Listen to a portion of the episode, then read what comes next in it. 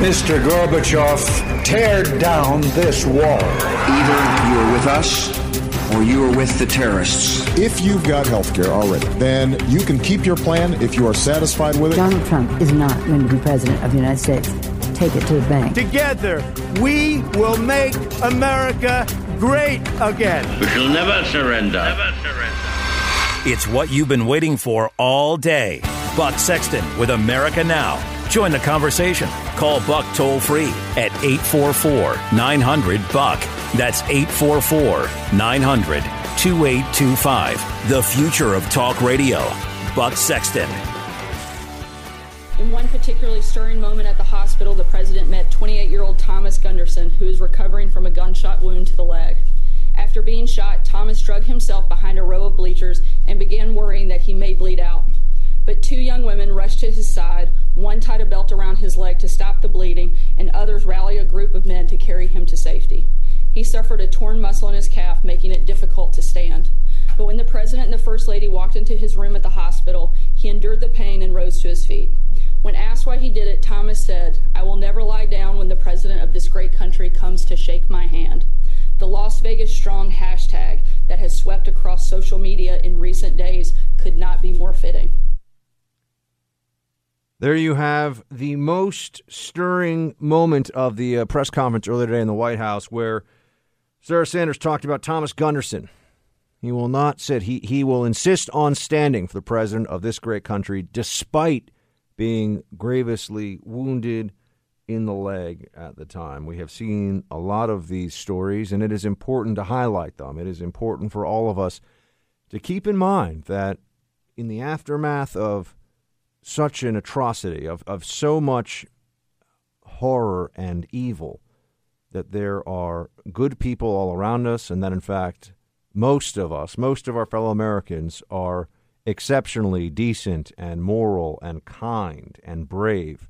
So I, I really was struck by that moment today with Sarah Sanders at the press conference. So uh, Buck Sexton here with you all now, team in the Freedom Hut. I, I want to give you a sense of where we're going on today's show because I think that the uh, the media fixation on motive is now going beyond uh, what we can. There's more discussion of it than the facts can support at this point. We simply don't have enough information to come to a conclusion, and just to keep on speculating uh, endlessly and, and wildly, at least for journalists. I mean, if you want to call in and give me your theory or speculate, by all means, because I'm the first one to to say, uh, at least I'm sure there are others as well in media, but I'm very quick to say that I can't tell you what the motive is here. And also, anyone who says they know, I, I I'm not buying it. I don't think anybody really knows. There's a lot of conjecture, a lot of supposition, a lot of well, this is what I think, or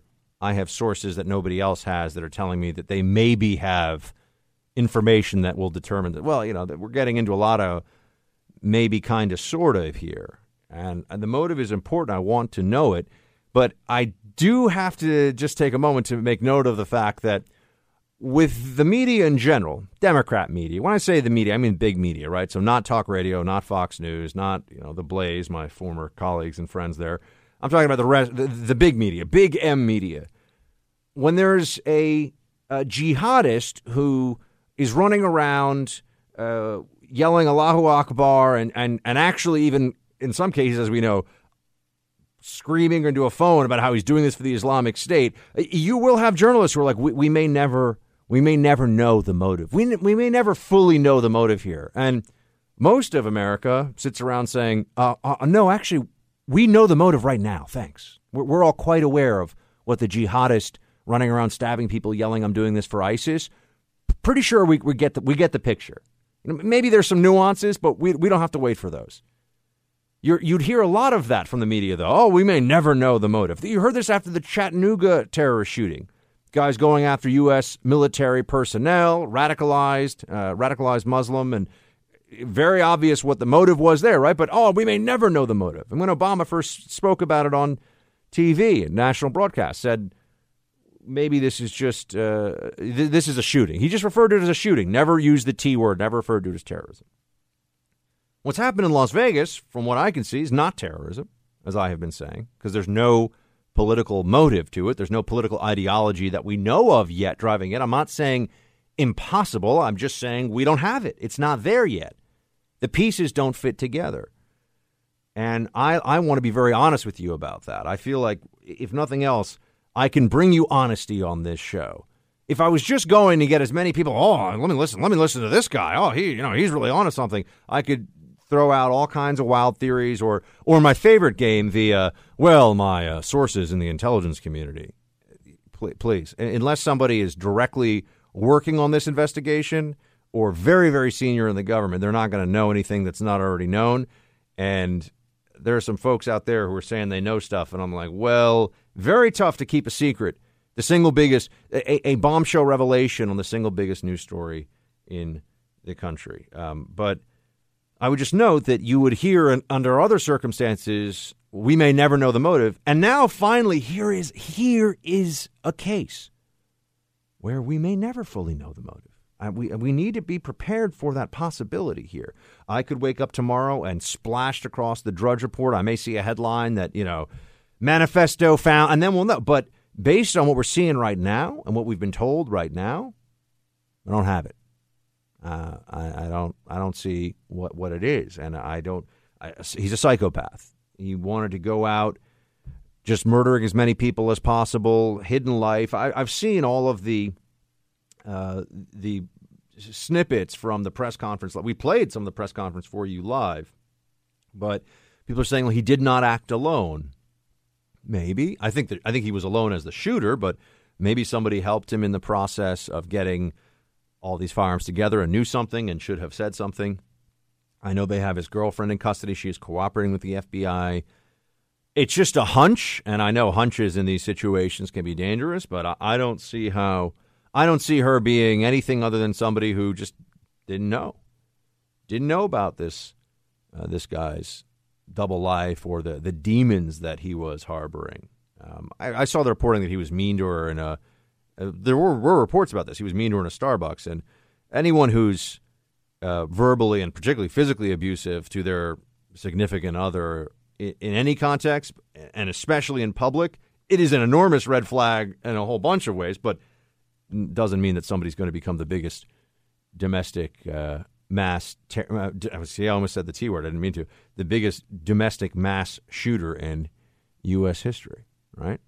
So we're trying to put the pieces together, but I just would caution you. There's a lot of a lot of irresponsible theorizing out there that doesn't take into account the full scope of the facts as we have them right now. So, uh, if by the way, if you think I'm missing something, I, I rely on all of you listening to this show. You are my ombuds persons, I guess. We don't say ombudsman. That's a that's a micro or a macro aggression. I don't know. It's the patriarchy. Um, Om, ombudsman. It's a tough word to say, especially on radio.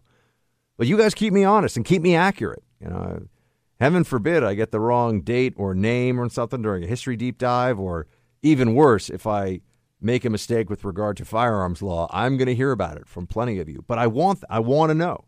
I always and I, I want to make those corrections. So if, if there's something in my analysis that you think is lacking, or if you just want to add your your own sense of what you think is not being talked about enough with regard to understanding this attack, I would like to hear about it. So um, 844 900 buck 844 900 2825 if if you want to add something in the conversation on this, please do. So I also have to deal with uh, additional see here's here's actual reporting so i can tell you the source of it and i can tell you what we think is uh, going on with regard to the entity that is making the claim here. The islamic state has generally speaking through its amaq news agency has generally not claimed attacks that it had no connection to or where there was no even inspiration of by the islamic state that's that's generally meaning because there have been times when, in fact, they did claim things that we feel like were not in any way, shape, or form tied to not just ISIS directly as an organization, but to the Islamic State's ideology. ISIS has doubled down. So I, that's important context for this. But ISIS has doubled down, saying that the shooter converted six months ago. Now, so they're giving specifics now, and, and you know ISIS is really trying to push this. I'm telling you, I still don't buy it. That doesn't mean I know for a fact it's wrong. It just means I'm not buying it. I don't. I don't agree. This is what I did, right? I was an analyst. I analyzed things. This is what I did for the government. It's what I do now on the show. Um, you know, lots of lots of paperwork and lots of coffee, but I, I was good at it. That I will say.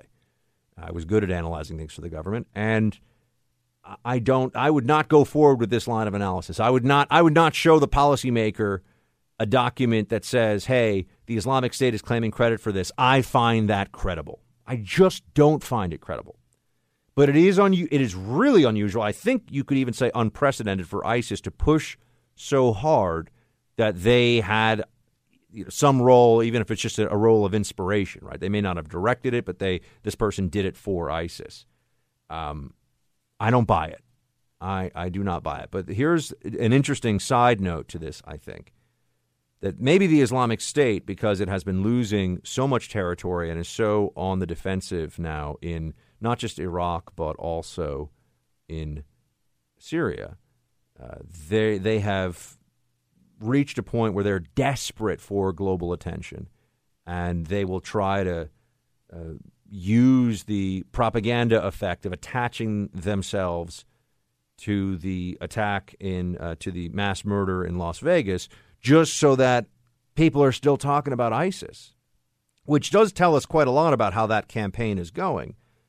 But that's the only explanation I can come up with for why they would not once, but now again and fully and with more details claim that this individual converted to Islam six months ago. So, like I was saying, I don't buy it, but I, I also don't, I also don't know, and I am completely open to it. And new inf- as new information comes in, I will look at it, and, and I'm I'm open to saying that you know I got this one wrong. But so far, I don't see that. Um, he, I, I think he had, I think he was hiding my assessment right now, uh, I think he is, or was rather, I think that uh, Stephen Paddock was hiding deep uh, psychological uh, issues. I mean, I, I, think that he was, a, I think he was a psychopath. That's verifiable just by his actions, but I believe he was probably suppressing that for a long time. Um, we will see. And now there are forensic psycho- uh, psychiatrists who are going on TV, and they're you know, the, the, if you talk to people in the medical profession, they say it's always a tough thing. You know, you, you want to provide your expertise so you can do the diagnosis from afar, but psychiatrists can only give you a pretty broad sense of what maybe was involved here with an individual without actually ever having talked to them or done any direct analysis of the person. Uh, so, but he, here are some of the uh, other things that I know have come. People are saying he did not act alone. That the uh, shooter, uh, Stephen Paddock, did not act alone. Maybe that's law enforcement. I think law enforcement speculation now, unless they obviously know a lot of things I don't know. Uh, we know he spent a lot of money. We know that he paid cash so that he could have additional privacy at uh, property that he owned, and he was hiding a lot from people. That doesn't tell us what the uh, conclusion is going to be here. We, we, it's not enough to go on yet to say this is what this is, and I, I am hopeful that we will find out more that will allow us to come to a, a conclusion about this. But um, I I still just don't know. Psychopath, that much I know. Beyond that, not sure. And if you have any thoughts or ideas, like I said, please do call in to give you a sense of where we're going on the show because we're going to cover a lot of ground today, as I think we generally do. Uh, gun control argument, some interesting new layers into that discussion today. We'll get to uh, bump fire stocks. And my here's where I'm on this. I'm actually okay with regulating bump fire stocks more. And I have been fighting back against the gun control stuff for years now. And it's the first time I, I know some of you are going to disagree with me. That's fine. Some of you might even be a little annoyed with me for saying this, but let, well, let me at least explain why. And you can call in and tell me why I'm wrong. I mean, you're probably going to say, Buck, bump fire stocks. It's not going to save any lives. It's not going to stop any crimes. It's irrelevant, and you're just making a concession to the other side. And what I would say to you, well, I'm getting ahead of myself here. But I, I know what the counter argument is, but we'll, we'll get into it. Uh, we'll talk about the gun control side of all of this. Also, the Iran deal, the Trump administration announced just a little bit before I came on air, or I should say, reporters have announced that the Trump administration will decertify. We'll talk about that. Also, you have Green Berets ambushed in Niger. We'll do a buck brief on that and uh, some background on what's going on in Niger, the counterterrorism fight there. Maybe I'll get into uh, Harvey Weinstein's latest troubles. Those of you don't know, he's a huge Hollywood mogul who uh, has been exposed in the New York Times for some very, very bad behavior. Uh, we'll get into that if I have time, because I think there are some lessons for the media industry as a whole. Team Buck Speaks coming up. I've got more show than I can even talk about before this break. So that's what you can expect. Stay with me for this ride. I'll be right back. We have multiple leads all across the United States and all across the world for our legal attaches determining the whereabouts and the travel patterns of all the people involved in this investigation. And that list grows. That's FBI there saying in a press conference about Las Vegas that, you know, we got leads all over the world. Well, that, I mean, I'm glad that they're chasing down leads, but it doesn't sound like they're very close to knowing a whole lot about what happened beyond what we already know. That could change. We'll see. Uh, let's take Alex listening in Virginia on the iHeart app. What's going on, Alex? Hey, yeah, I was just wanting to make a quick comment. Um, I think the news and media is kind of creating this. What do you mean? Hey, are you there? Sorry. Yeah, yeah. The news and media. Okay, there's more. Because I'm like, the news and media is creating this. How? What do you mean? Well, I think they're they're creating a high score for these psychopaths. They always want to be out there, the first to say, "Oh, this is the biggest event in history, and none has been bigger than this." And so we got a psychopath sitting there listening to the news, thinking, "Well, you know what? I can beat that if I just do this or that. I can totally beat that." So, wait, do you do you then? Are you somebody who buys into the we shouldn't use the shooter's name because we don't want them to, you know, live on in in, in infamy, but famous infamy forever? I mean, is that? I, I feel like these are. I, I totally agree. I, I think obviously you're probably going to need to know the person's name, but over and over again, this shooter known as the person in history that can do this, and it becomes a high score video game for these psychopaths that are suicidal anyway. Hmm. I mean, I, I don't know. I, it's tough to get in the mind of somebody who would murder one innocent person for no reason whatsoever. Never mind 50, 58 and and shoot at almost fi- and wound almost five hundred more. Uh, so I don't I don't know what this. I mean, I guess you're saying that you think that the media hype creates an environment for this, but it's an incredibly it's an incredibly rare event for someone to do this. Actually, overall, I mean, there are 320 million people in this country, and there's a handful of mass shootings every year. So I, you know, you can point at a lot of uh, a lot of root causes for this stuff, but I'm not sure that you know if if too much becomes a factor, then nothing is a factor. And I think that the the media's role in this is well, you've got your opinion, Alex, and okay. I mean, I'm not. I can't say you're wrong. I just think that that seems a little overstated to me. Oh yeah, I mean it's a stretch, but you got it. Okay, I mean, well it's it a stretch. In, in, in his in history, as it goes on, it, we're just seeing more and more and more of it. Yeah, well, we're more aware of it, and, and thank you, Alex, for calling in from Virginia. I mean, we're certainly more aware of these things now because of um, the 24-hour news cycle and the instantaneous connection to so much information and news that we have. Although and this is a complete. You might this might even be a non sequitur. So so pardon me for going off this.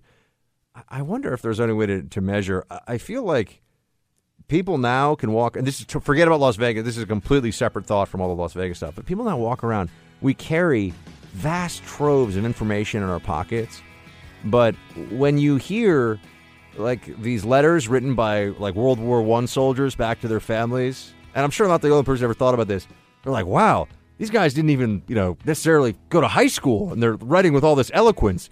And I'm sitting here with the equivalent of like a million Encyclopedia Britannicas in my pocket looking around and I'm like, do we know more stuff than the people did 100 years ago? I mean, know off the top of our heads. I'm not sure. I don't know. It's just a thought. Just a thought. All right, we're going to get back into the debate over bump fire stocks here because I think you're going to have some opinions on that. NRA says, yeah, regulate them. We'll be there. Stay with me. and uh, Or actually, they say, let's think about regu- pardon me, let's think about regulating them. So, but that's a surprise, I think, for some folks in the NRA. We'll hit that when we come back. I'm tired, so I apologize in advance, but I have to tell you, uh, a lot of this just doesn't wash. All you need to know about the bump what stock is that? is that it was legal, and that's what allowed him to lay down that field of fire. That's all you need to know about it. There's And no so thoughtful conversation to have about it. Of course, it was 2010. Of course, it was the Obama administration. I'm saying don't cheapen what happened in Las oh, no, no, Vegas. No, don't go the there. people who, oh, I'm going to go there, my friend. You're talking about the urgency to have a conversation. You and your network have felt an urgency about Russia and some phony baloney collusion this entire calendar year. Nobody says it's much... phony baloney. No, I'm sorry. Nobody who's me. investigating says it's phony baloney. By okay. the way, well, the president Republicans does. included. Do you know the airtime that you have spent? Do you know the graphics? Do you have any graphics on bump stocks? No, you don't. You have graphics on Russia. You have graphics on palace intrigue. You have graphics on impeachment. You have people. You have panels seven versus one against the president. Kellyanne Conway getting it done there. By the way, I got to say, standing her ground up against you know Chris Cuomo. Who's like, hey, you know, it's like, yeah, you, you know, come on. I mean, you know, Trump. No one says that. Uh. Oh, oh, oh, Mr. Cuomo. Um, there you have it. Bump stocks. That's now that's now the big discussion. Uh, I have been very clear with you on this show all week and, and in the past as well, though I'm not sure how much we've talked about it until now uh, on on Buck Sexton with America Now. On the previous radio show I did, we certainly talked about gun control a lot. Uh, I don't think. I mean, I've I've gone over all the arguments. You're familiar with them. So now here's here's where it stands. Uh, bump stocks. There's the possibility that there may be, with a Republican House, a Republican Senate, and a Republican president, maybe there'll be some minor gun control action here. Maybe. I, you know, we, we shall see. The uh, administration is uh, certainly willing to uh, look at this issue. I think so. That's that's uh, the beginning of it. And and here's where I, here's where I stand on this one. Oh wait, we've got Sarah Huckabee Sanders on bump stocks actually. We know that both members of both parties uh, in multiple organizations are planning to take a look at bump stocks and related devices. We certainly welcome that, would like to be part of that conversation, uh, and we would like to see a clear understanding of the facts, and we'd like to see input from the victims' families, from law enforcement, from policymakers, uh, and we're expecting hearings and other important fact finding efforts on that, and we want to be part of that discussion. We're certainly open to that moving forward. Okay, so bump stocks, bump fire stocks. All right. Uh, they may they may be more heavily regulated. Here would be my proposal for this, and, and I should know before people call it and yell. And by the way, you can always call in and yell at me as long as you're nice about your yelling. Um, but before we get into this, understand the ATF. I'm sorry, the NRA has called for an ATF review of bump stocks. So don't don't say Buck, you you commie pinko, anti-American, anti-Second Amendment. How could you with bump stocks? The NRA is saying, yeah, we'll take a look at bump stocks. Okay, so this is, and I, I will. I came out on Twitter at least and said, look, I think maybe bump stocks should be regulated the way that automatic weapons are regulated. And and I know that there's a lot of you out there who are incredibly much more knowledgeable than I am about firearms, and you can get into all the different specifics about this. Although I will say I'm more knowledgeable about firearms than I would wager 90 to 95 percent of journalists, maybe more, maybe 97. Right? I mean, there there are obviously some former military out there in journalism world who are pundits. I'm talking about the like correspondents and reporters. Out of that group, definitely definitely above, above 90 percent. Uh, so I'm never going to call for a ban on silenced pistol bazookas. You know, that's that that you will not have that mistake happen here in the Freedom Hut. Uh, I have fired a lot of automatic weapons. I've fired automatic. I've, I've fired automatic weapons with silencers. I've okay, and all of you are military. Are like, yeah, so is everybody, Buck. I know, I know. I'm just saying, journalists are are wildly uh, ignorant uh, on this subject, but very passionate at the same time. They're like, we must ban all of those things that go pew, pew, pew, pew. It's like suppressors. No, no, the ones that go pew, pew, pew, pew. Yeah, suppressors. Silencers. Oh, okay. You want to call them silencers, right? They don't make anything silent, but nonetheless, here we are.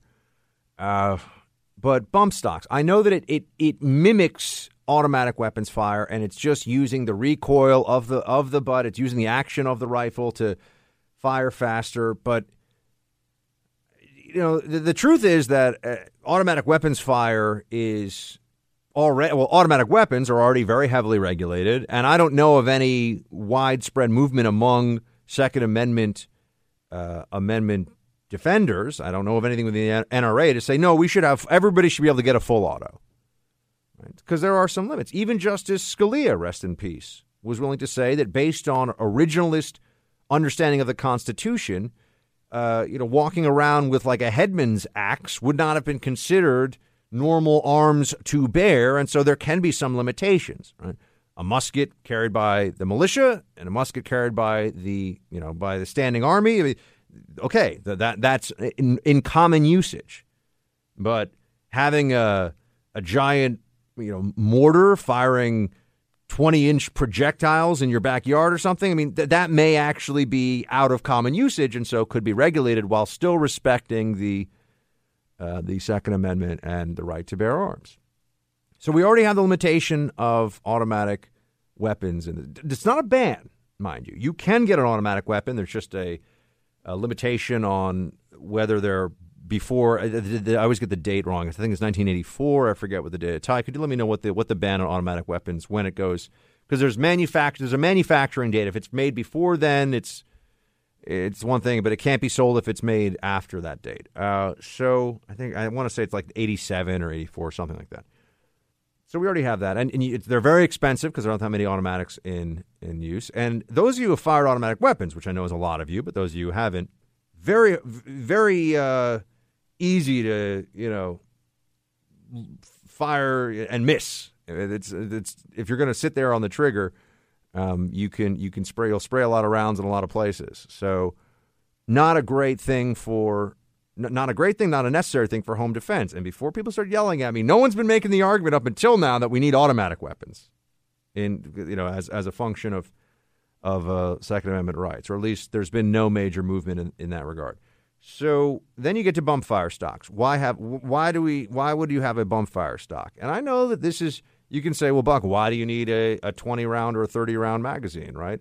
Or a clip, as a lot of journalists like to say, which is a, would be a very specific actual way to feed ammunition into a gun that's not accurate. And I, I know people get very upset about this stuff.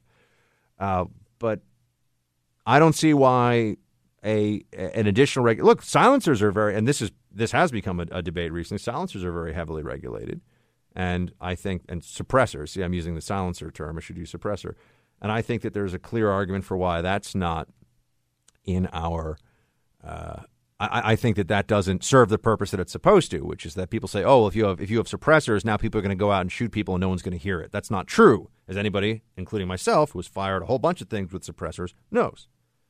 But so that's based on a fallacy. But bump fire, pretty much like an. I know it's not an automatic. You don't have to tell me, oh, Buck, the receiver is different. No, no. I understand it's a different firing mechanism. It's not actually automatic, but it does allow one to fire at at at near automatic weapons speed. So, are, are we? The NRA is saying that we can review it. Should we review it? Now we get, okay. So that's the mechanics of it and the reality, the politics of this. Here's how I see it and I could be wrong, and every line is lit, so I know people want to talk about this, as I figured they would. Uh, as I see it, by doing this, it makes it harder, although they'll still do it, for the gun grabbers to say they'll never, they're just absolutists. They're absolutists on the Second Amendment, which, of course, is not true because there's already a lot of regulations and a lot of laws in place about guns. But they'll say that. It'll be harder to say that. And it it is a concession to a reasonable standard of firearms regulation that conservatives might or the right might make here. Will it stop any crime? No. Will it stop any mass shootings? No. But does anyone really care if they can't buy a bump fire stock? Which, let's be honest, even among gun owners, how many even knew what a bump fire stock was? I mean, I, I, I was familiar with them. I, I've never fired one, and I've Fired a lot of different stuff in my day. So, all right. Since we have every line lit, I feel like people have opinions on this. Team Buck, your opinions are incredibly valuable to me. Let us let you share them. Stay with me right after the break. We will get into this, and if you have thoughts on Las Vegas uh, motive as well, by the way, all all of the above we can get into. But we'll be right back. Buck Sexton back with you here in the Freedom Hut team. We've got uh, every line lit, so let's get to it. Jason in Arizona on the iHeart app. What's going on, Jason? Hey, uh, Shields High, Buck Sexton. Shields High. And Freedom Hut. Anyways, uh, the reason why I'm calling is uh, there's been uh, obviously about a lot of stuff about the bump stock. And uh, you already explained about how the difference is between an automatic weapon and uh, semi automatic. And the whole concept of obviously the semi-automatic is as fast as you can pull the trigger, um, is how fast you can pop the rounds. If you go on YouTube and you pop in, uh, you pop, uh, type in uh, belt loop butt stock. Okay, I guess what we need to do also. Yeah, I know. It uses the. Ac- I- you're right. I know. It, I know what you're going to say. It uses the action of the rifle itself. You can loop it into your belt, and and, it, and it's. But I mean, you you could barely hit the broadside of a barn that way, as you know. It's incredibly. It's like it's like Yeah, uh, firing from the hip on sort of auto. If you attach a laser to the barrel and you go to a range and you sight the laser, then you can use that as your accuracy, and that's being someone who knows how to use firearms. Um, what I would like to say is that the guy was also a pilot, and he had two planes supposedly and a bunch of explosives in his car. What if he would have sat here and packed his plane with explosives and crashed into the crowd? Are we going to ban pilot's license? Are we going to sit here and do all this other stuff? That's not the issue. The issue is, is the morale and the foundation of this nation, which we've veered from. And you know as well as I know that these people like Chuck Schumer and all these other guys are all a bunch of liars, and they they, they hate it, it. To me, it seems like they hate this country.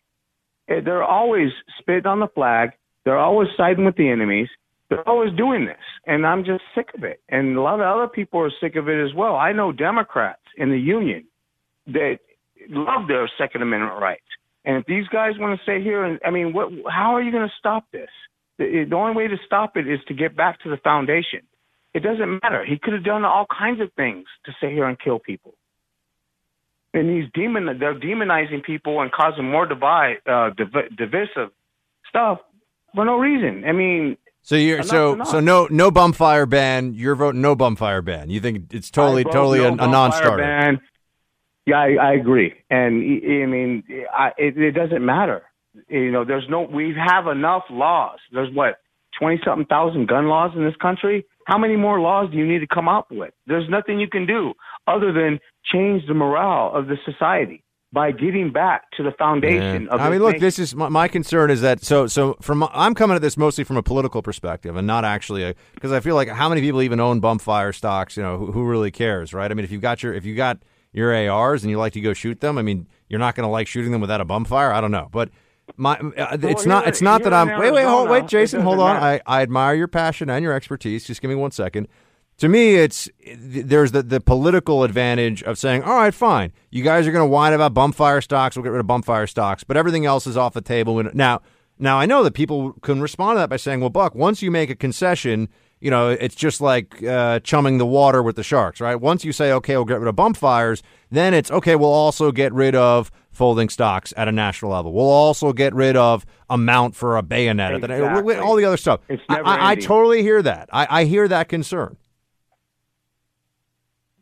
But all right, so we'll see, man. We'll see. Jason, oh, Jason, I think Jason's like, well, you hear it? Fine. You're done, so. Thank you, Jason, for calling in.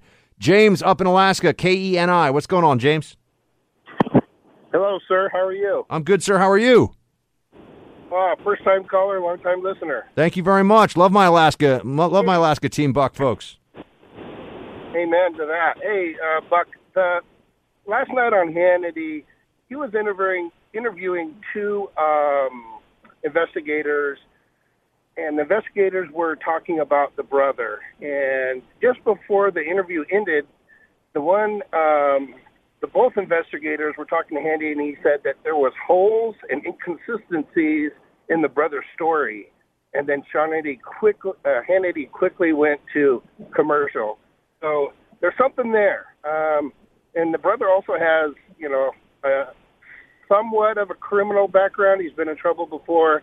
I don't know exactly what he was in trouble with, but there's something there. There's a red flag uh, uh, on that guy. I just think we ought to keep our eyes on him. So you th- you think there's something? So you don't uh, just so I'm clear here, James. You don't you haven't sensed anything. And look, we're talking about gut feeling here. I know that everyone's you know innocent until proven guilty, and there's no no even charges being brought against these folks. But the, the girlfriend doesn't sound like y- y- you're not seeing anything anything there. But you think the brother might be not telling everything he knows.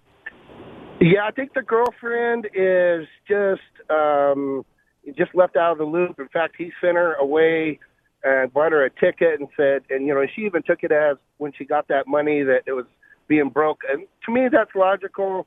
Uh, it makes sense. To me, she's not on my radar. My radar is the brother.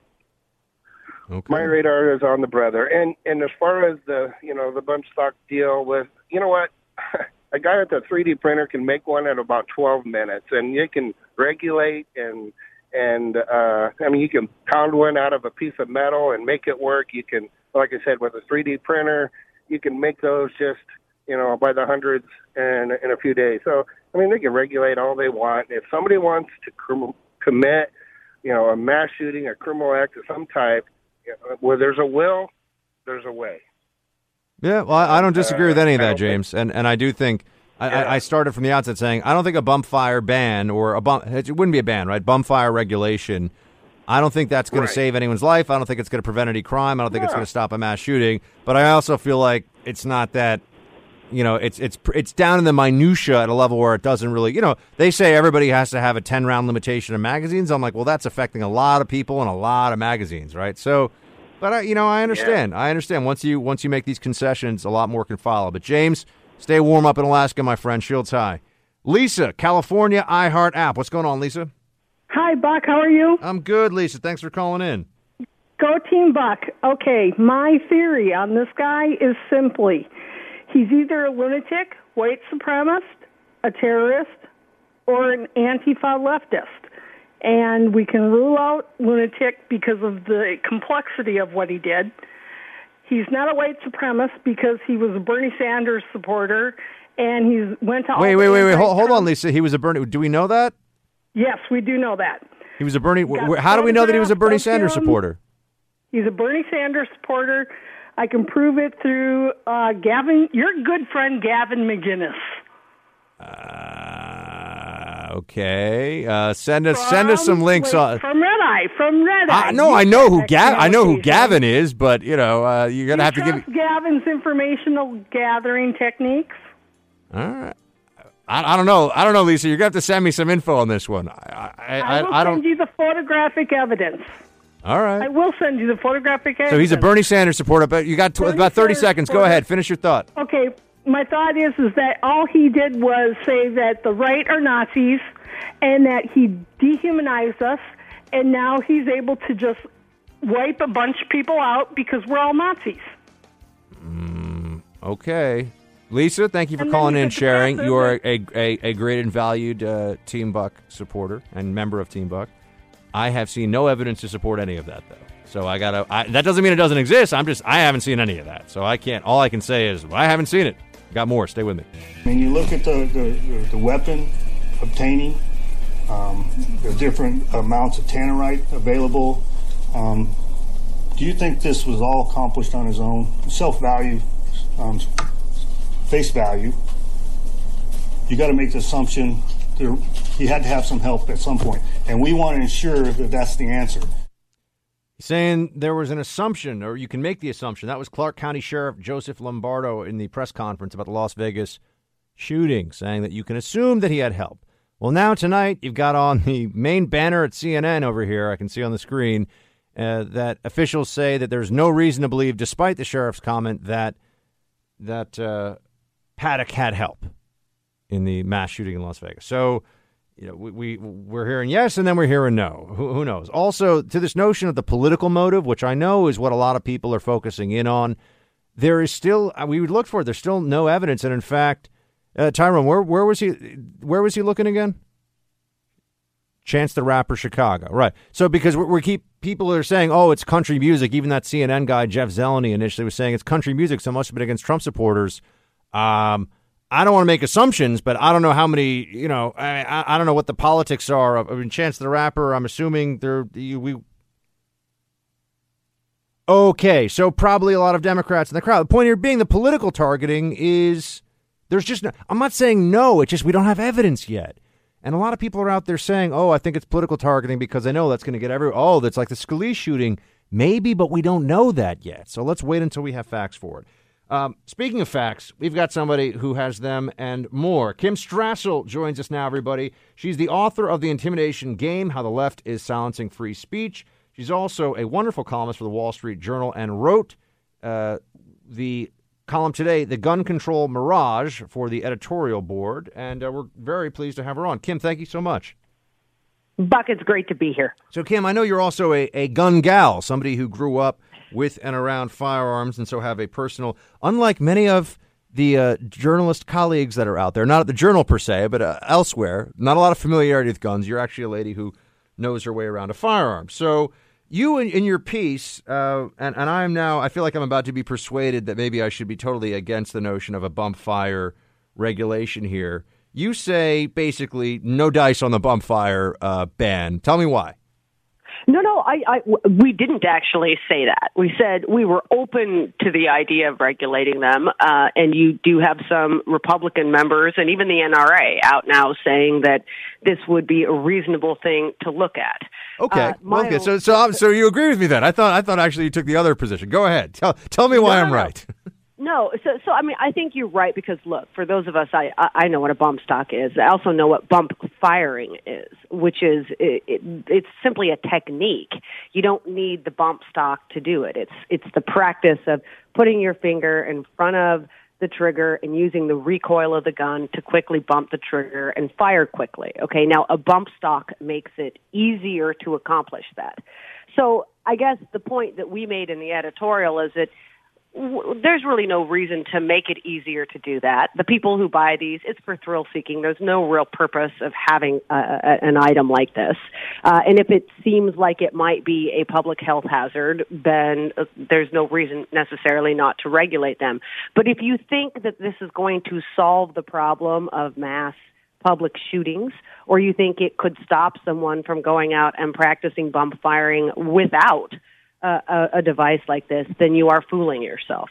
Right. I mean, this is uh, it, it, reminds me in some way of the argument about magazine uh, limitations, which you know magazine restrictions. Which if somebody spends some time, in, in, fact, there are there are ways depending on on the on the weapon. I mean, there are ways to always have one in the chamber, including when you're switching out magazines. And if you get good enough at switching out magazines, you just get 10 more mag right you just have a lot more magazines so you you can with with enough precision and skill the magazine limitation thing doesn't make much difference and i know that's come up in the past as well in your piece here you write that congress uh, congress could outlaw bump stocks but how does it outlaw technique the practice of quickly bumping a trigger with one's finger to engage in rapid fire long predates bump stocks or other accessories end quote do you think that Trump's going to go ahead with this? You think they're going to do something? The Congress is going to try to just make a concession to the other side here? Look, they probably will, and I, and again, I think probably for good reason. Even the NRA came out and said, again, these should be investigated. Uh, is is there a, a purpose to them? I mean, look, we we didn't ban, but we heavily regulate automatic firearms, and we have done since the 1930s even more drastically since the 1980s. And if you have a, an accessory to a gun that more easily allows you to replicate automatic fire, and there's no real purpose to this, I, I would struggle to think of any person who would say why they would need this other than to have fun. Um, then, then I think there's an argument for why maybe you wouldn't do it. But just if they're going to go out and say that, they also need to be clear that this is not solving the problem. And I would hope that President Trump uh, and the Republicans, if they go down this road, would say this because what we're watching right now is it's it's a mirage.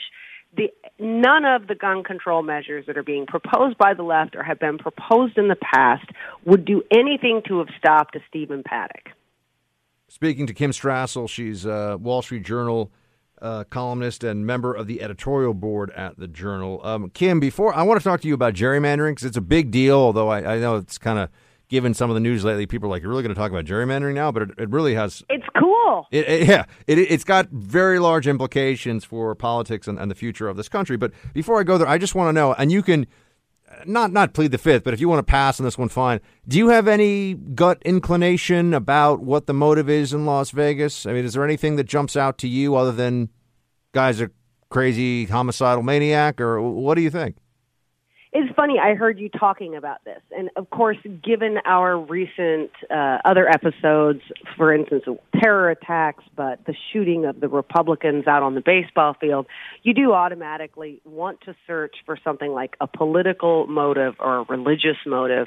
Um, but you know, my colleague Holman Jenkins had a, a great piece in the Journal this week, pointing out the the story of Mark Barton who a lot of people have forgotten. He was this uh, day trader down in Atlanta who in the 1990s randomly killed nine people. Um, and it turned out that later they found out that he was a, a long-time psychopath. And a lot of people understood this, but there was just never any evidence or cause to hold him. Um, so we don't know what it is that's behind Paddock, but we shouldn't necessarily jump to the conclusion that there is a, a political or cultural or religious motivation. Yeah, I mean, I, I think if, if I were if I were betting on this one, um, I would think that maybe we'll find out that you know he used to, I don't know, you know, try to like set small animals in the neighborhood on fire or something. I mean, because that actually does happen with psychopaths. When they look deep enough into their backgrounds, they'll find that there was something that was clearly a disconnect, and and and any adult, even when someone's a child, would be like, "Whoa, that's really." That would be my guess. I don't think we're going to find a manifesto that says, you know, I, I, hate this political party or that, or you know, I'm I'm pro healthcare or anti healthcare or whatever. I don't see that, but I could be wrong. But we'll see. Okay, uh, Kim, uh, tell us about tell us gerrymandering. Why should people listen and care? Okay, well, first of all, gerrymandering is a huge problem, and we should all understand that because it dramatically makes elections less competitive. Uh, you know, you basically have politicians who are drawing lines and making certain safe seats. Uh, one of the ways that conservatives always thought you could bust this up was through term limits, uh, but that hasn't really worked out so well. The bigger problem is gerrymandering. The question, though, is who do you want to see solve that problem? And what we have now are some Democrats who've gone to the Supreme Court. The court's taken up the case. They are asking the court to say, uh, you guys should be in charge of deciding when gerrymandering has gone wrong. And I think that's a terrible idea for the position it would put the court into. And so, what is a what is a better option? I mean, what what should happen? Well, what we have seen is in some states, and Iowa is a good example, they've set up a commission that's done a fairly decent job. Is it ever going to be perfect? No but a fairly decent job of trying to draw districts in a less partisan fashion. Other states have tried this too, like California. It hasn't worked out as well because of flaws in the way that commission works and also because of the way people self-select where they're going to live. Look, there are simply parts of California where you can't draw a district that isn't entirely full of liberal voters. So uh, you would actually be going out of your way to gerrymander a district to put conservatives into it uh, if you went down that road. But leaving this to states is a far better idea than inserting the judiciary in here. And John Roberts, the Chief Justice, he posed an excellent question during the the the, the oral arguments in which he said, look, you guys are going to come to us with a bunch of gobbledygook formulas in which, you know, you say these, these were the formulas on which this gerrymandering was based. And we may took a, take a very close look at those and render our decision. But in the end, the average person on the street is not going to know whether or not those formulas were correct. They're only going to see the Supreme Court saying, well, the court ruled in favor of Democrats or the court ruled in favor of Republicans. And do we really want to politicize our judiciary even more in that way? Kim Strassel is the author of The Intimidation Game How the Left is Silencing Free Speech, available on Amazon or in fine bookstores everywhere. Also, check out her latest column in the Wall Street Journal, in which she writes about the gun control mirage with her editorial board uh, colleagues, and they say that they're open, at least, to bump fire regulation. Kim, great to have you. Thanks again for calling. Yeah, great to be here. Thanks, Bob. Team, phones are open 844 900 2825. Our response time to that incident, I can honestly say, for our first arriving unit was less than five seconds. And the reason I say that is Fire Engine 11, who's stationed about a mile south on Las Vegas Boulevard, was coming back from a traffic accident call. They had hooked left on Reno, headed east, turned onto Giles, and the captain's like, that's gunfire. They were right there at the fence to the event. Got the uh, fire chief in Las Vegas saying we were right there, right away, on it.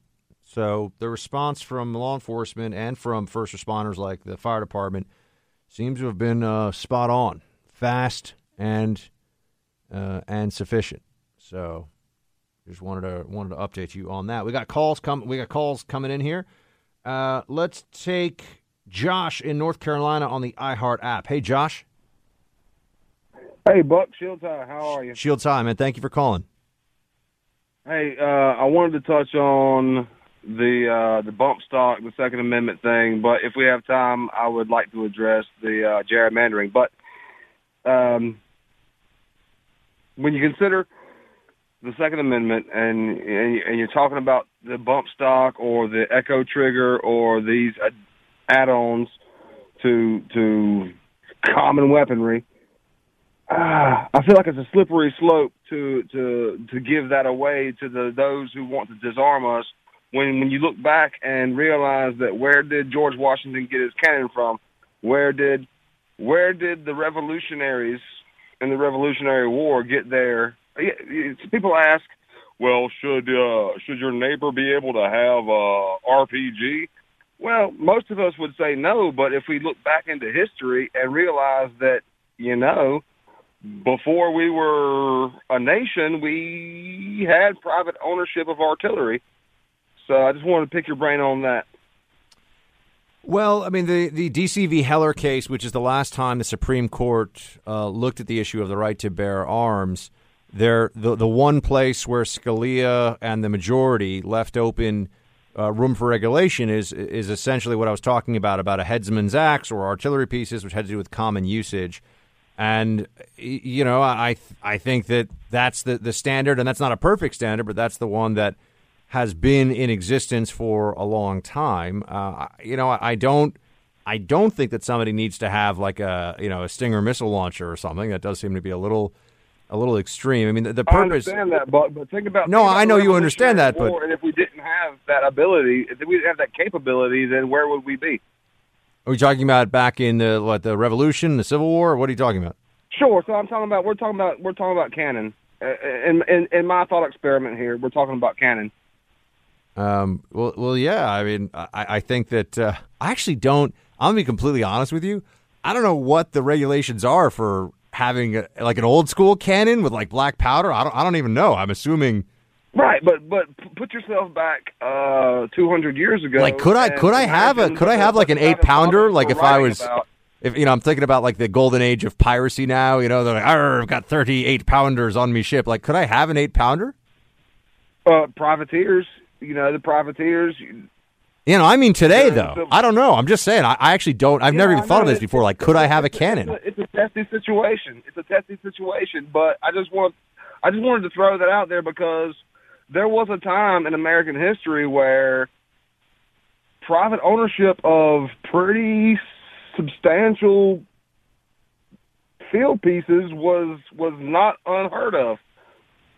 Yeah, but I, I get. I, I'm assuming that the the response to that. Well, look, I don't. I'd have to look back into, uh, you know, the, the the kinds of weapons. There there have always been restrictions in different places about, you know, can you carry here, can you carry there, what you know, what what you can bring into a federal building or state building, and right there's that's been going on for a very long time. Um, I, I don't I actually I'd have to look into the artillery pieces thing. My assumption is that it's very large, very heavy, very expensive, and so if people had them, it would be very un, it would have been very unusual. But you're telling me they had there was private ownership of artillery pieces. I don't know, man. I mean, I'm uh, Josh. I'm going to have to say that this is a, a part of history that I'd have to look into to give you a better answer on. I can just Hey, tell you what the law says. What the law says now. I, I don't know what you know. Back in 1800, if people were having parties where they could roll up with their own cannon, that's news to me. But maybe, Do you have time to talk about gerrymandering for just one second? Uh, Josh, for you, more than one second. Go right ahead. All right. Uh, I live in North Carolina where the Democrats uh, were in control since um, Reconstruction up until probably five years ago. It was a hundred years of Democrat Democrat control, and they were in charge. As, as you know, every time the census comes out, you get to redraw the lines, uh, the voting districts, and all that. And that was never a problem. But as soon as in 2010, the Republican took control of the uh, the General Assembly, and it happened to be 2010. You could redraw the lines because that was a census, and then that became a problem. All of a sudden, gerrymandering becomes a problem when Republicans get to do it, and I just I call bollocks on that. I, I well, I, I agree with you because I'm sure there's a tremendous amount of hypocrisy in a lot of different states where a Democrat. Ger, we're only talking about gener, gerrymandering now because Democrats have been having such a tough time, particularly at the state level in elections. But uh, Josh Shields, High, Yeah. thank you so much, man. I do appreciate the call. Yeah, I don't. I got to look into this private ownership of field artillery pieces. I maybe, I, I guess, right? I mean, that makes but I just feel like that's it was probably pretty. I mean, guys making you know the Cannon Foundry. You know, one day they're making uh, they're engaged in metallurgy for other purposes, but I suppose if you could make the now we've reached the the limits of my of my verbal ability to describe. I don't know whatever you're making. What do you make in a foundry that's not a cannon back in the day? I mean, metal stuff, right? Whatever they're. I don't know. Uh, well, what were the whatever? I'm gonna have to look it up. Sorry, I, we've we've reached the limit of my knowledge on the subject. Um, Felix, Pennsylvania. Uh, Felix, we got about a minute, but I want to get you in before the break, so go ahead, sir.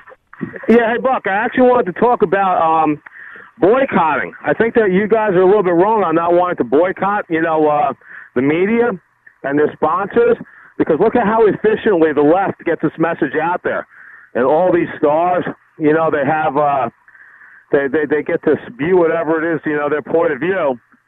And you can even see a little bit, you know, with the NFL right now, how boycotting could be effective, and maybe we could help to turn around the direction this country's going in.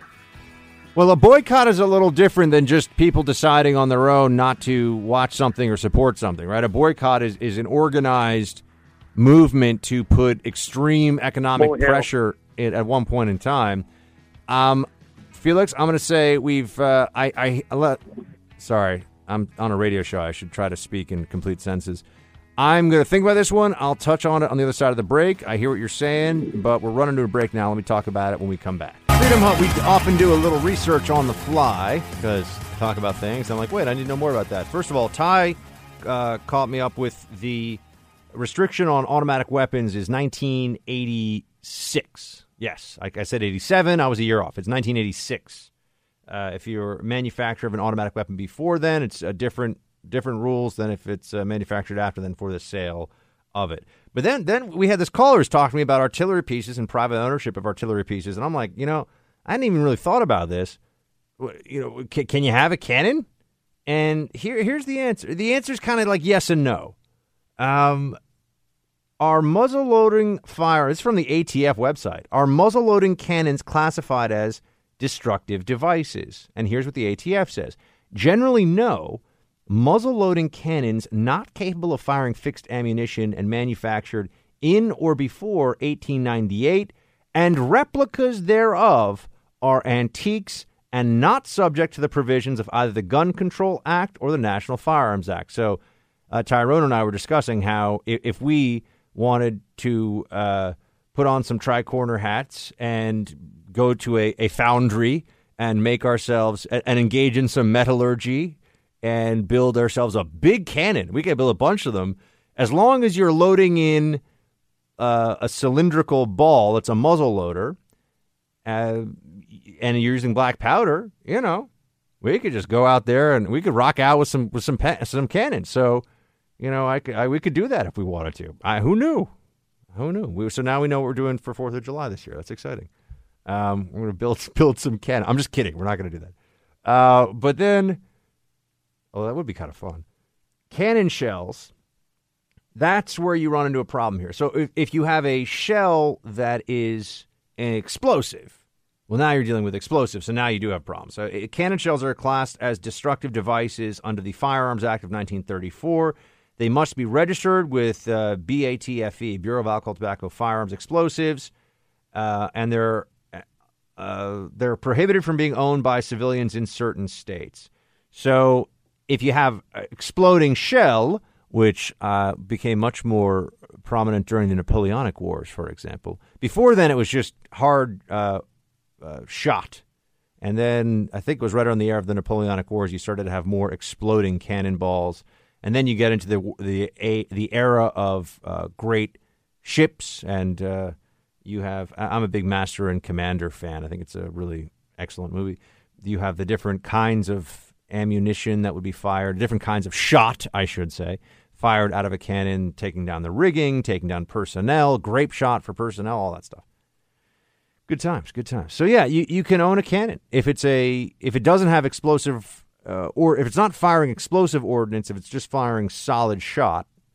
Now, unless you're trying to batter down the walls of a of a fort somewhere, I don't know what you'd really be doing with solid shot in a cannon. But I'm sure someone listening is like, Buck, I have a lot of fun with my cannon. So, okay, but now at least I know the law.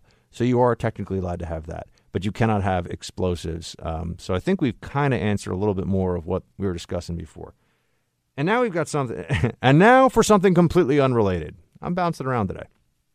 Uh, next hour, as I said, we'll talk about the Iran deal not being recertified by the by the Trump administration. That's a big news item from earlier today, and also uh, we'll have some Team Buck speaks, which is always fun. Later on the show, I'll read off some of your messages on Facebook. And uh, what was? Oh yes, the uh, ambush that took the lives of three of our U.S. Uh, Army personnel in Niger, the West African state of Niger. Um, I'll tell you what's going on there, and we'll get into some of the details about the counterterrorism fight in Niger.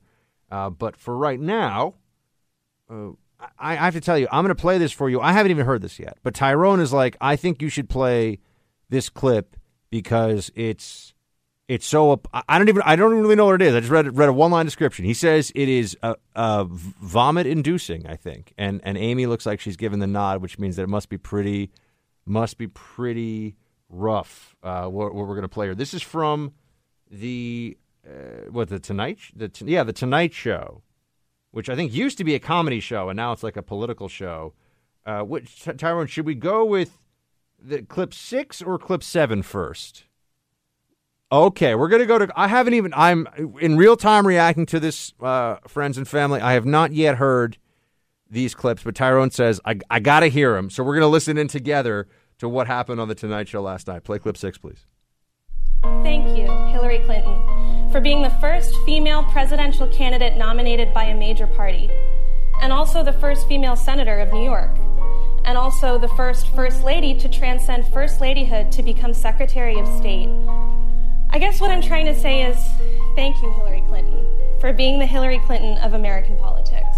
Thank you, Hillary Clinton, for handling this difficult transition with more grace than I ever could have imagined. Oh that being said, call me day or night and I will be there with a gallon of ice cream and two spoons to tell you, girl, you are so much better than him. Uh, thank you, Hillary, uh, for all the work you've done for public health care. Ever since the election, I've really depended on my government subsidized anti anxiety medication. Thank you, Hillary, for all Enough! Enough! Can't take it anymore. Criticize you oh, Hillary! Like oh my gosh. Oh my god! So they just did this. They just had the writing staff for the Tonight Show read off like they weren't trying to be funny. Really, they were just thank you, Hillary stuff. What what is the world coming to, everybody? What happened was they read all these letters. I mean, this is this seven is no worse, as bad. Oh gosh!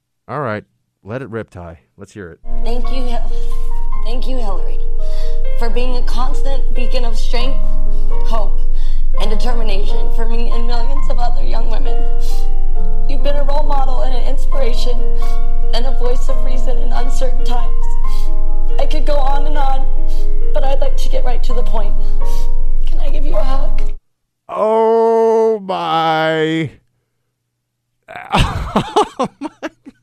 Come on. That's Miley Cyrus crying. At this point, I mean, Hillary lost the election like almost a year ago now. She's crying because Hillary's such a great role model for her. This is on a comedy show uh, this is like a, some kind of disorder. These women are saying, "Oh my gosh, Hillary, you're just like." Thank you, Hillary, for keeping me safe and warm at night when I just was so sad and Hillary was there. I'm going to be like, Hillary does not care about any of you. Hillary would sell you all out if the price was right, and the price would not be very high, let me tell you. Wow. I I did not hear those clips until we just played them on air, and this is this is uh, to tie together what I was talking to you about yesterday. It is a specifically Democrat trait, I think, to be so emotionally not just invested. Not people get invested in candidates. People are very invested in, in Trump and his presidency, but to to be emotionally invested in a way that you almost co-identify with this uh, uh with a, with a politician, right? That Hillary is like a uh, Hillary's like a part of these women in some way. You know, Hillary is such a major role in their life. How? I mean, what are they? They following her every her every uh, pronouncement as a incredibly mediocre to subpar Secretary of State. What happened with that was I mean, I don't understand where this really comes from, but wow, a lot of a lot of uh, emotional stuff there from Jim. That is, I don't even. I'm I'm trying to. I'm almost at a loss for words. I mean, these are adults who are going on TV to praise. I mean, it's North Korea like. This is like praise the dear leader kind of stuff. Like, thank you so much for like giving me the strength that I needed to like just get through all of the tough times. And look, you know what? I I think that people are entitled to have their heroes, and that's all well and good. But this is this is the effect of propaganda. I mean, none of these women have some deep personal connection to Hillary Clinton, right? I mean, this is the way they feel because they've been fed a steady stream of she's breaking the ultimate glass ceiling, and you know, this is as a woman, you have to your your politics, your positions on policy, if you're a Democrat and a woman, have to be first and foremost about gender. That's what this is. But wow, Miley Cyrus. I didn't know that Miley Cyrus knew enough about Hillary Clinton to even pretend to care about Hillary Clinton. But here we are. And you, you know what else this is, though, too? And I'm sure some of you, some of my more cynical friends out there listening are like, you know what, Buck? We can make fun of it all day, but for Miley Cyrus and for all those writers, this is a job security measure. You you pray before Hillary, the dear leader of the Democrat Party, and it does nothing. I mean, and I know you're like Buck, they don't pray, but you know what I'm saying. Uh, you stand there and praise her and tear up at everything. It's uh, you're now on the good side of the Democrats. You know they they like you. They're they're going to say, oh, okay, you know you'll you'll get that next job, you'll get that opening somewhere else in media. This is how the game is played, everybody. That's why a lot of this virtue signaling is not just about virtue. It's also about signaling to other people in positions of power and authority when you're a leftist, when you're a Democrat, that you want to be able to, uh, you know, also be invited to the party, so to speak. You know, you, you want to be able to benefit from your leftism professionally and personally. But man, I just want to thank Hillary Clinton, who's just like, I mean, she's like a terrible politician and she's like really corrupt and like she, you know, just elevated herself based on like marrying a disgusting, philandering, lying piece of scum. But like, I just think she's amazing and I just, my gosh. Whew, I promise you, I will never come on the show and be like, guys, I'm like, I just like, well, why? I mean, Ted Cruz should have been president. Like, I just am so, I just, the Constitution and Ted Cruz. And even though I think you can make a, you know, you make a case that if it's between Hillary and Ted Cruz, maybe you should cry if Hillary wins. But nonetheless, all right, we're gonna run to a break. I'll be right back. Stay with me. So, big uh, story from the New York Times today. And I, I wonder why they decided to go with this now. Uh, these decisions are not made in a vacuum. There's always some reason for it. I'm sure they were working on it for a long time. Why did they hold? The, why did they hold it until now? And also, why did they decide to go with it now? I don't have answers. I'm just putting out there the questions that I, I'm keeping in the back of my mind as I see this. So you have, because this is somebody who's a, a, a Democrat with tremendous connections, a ton of money, and a ton of power. So why would the Times go after him? I'm not sure. But decades of sexual harassment accusations against Harvey Weinstein. This is the headline in the New York Times. And uh, for those of you who are like, I don't know who Harvey Weinstein is and I don't care, um, well, I'll deal with both of those quickly here. One is uh, he's, I think, considered the most powerful producer in Hollywood. So this is a person who more than probably any other individual in Hollywood, which is a multi billion dollar industry with a tremendous amount of influence all over the world, including here at home. The guy who had more power than anyone else to either get things made or kill projects, right? Nope, that's not going to get done. Uh, according to New York Times, here is just a serial sexual harasser of the worst kind. And, and you know, not one of the problems when you discuss sexual harassment is that there's such a wide breadth of what can be considered harassment, right? If you go, if you're walking around the Wellesley campus, you, know, you and you're a guy, you better like look at your feet and not make eye contact because, like, what do you think? These women are pieces of meat, sir. You know, you got to be very careful. Um, but then there's also the sexual harassment that they're talking about here, which is real sexual harassment, which is, hey, um, you know, I'm, uh, I, I can give you this job, but you're going to have to perform a sexual favor for me. And just a straight up quid pro quo, and that's where they're talking. I mean, they're they've got big Hollywood names here. Ashley Judd is named in this piece, the actress. I mean, they've got others in here too. Who this was the old, I mean, it, the worst, the casting couch. This is the classic casting couch stuff. This is, you know, hey, uh, hey, you know, honey, I'll I'll take care of you if you take care of me. And another part of this is if you don't, if you're the woman that is propositioned in this way, maybe your career is over. Ne- never mind, you're not going to get ahead if you don't do it. Maybe you're done because of the power that this individual wields. You know, the whole "you'll never work in this town again." These are some of the cliches. With Harvey Weinstein, that's a real thing. He decides you're not going to get a big movie uh, role. You're you're done.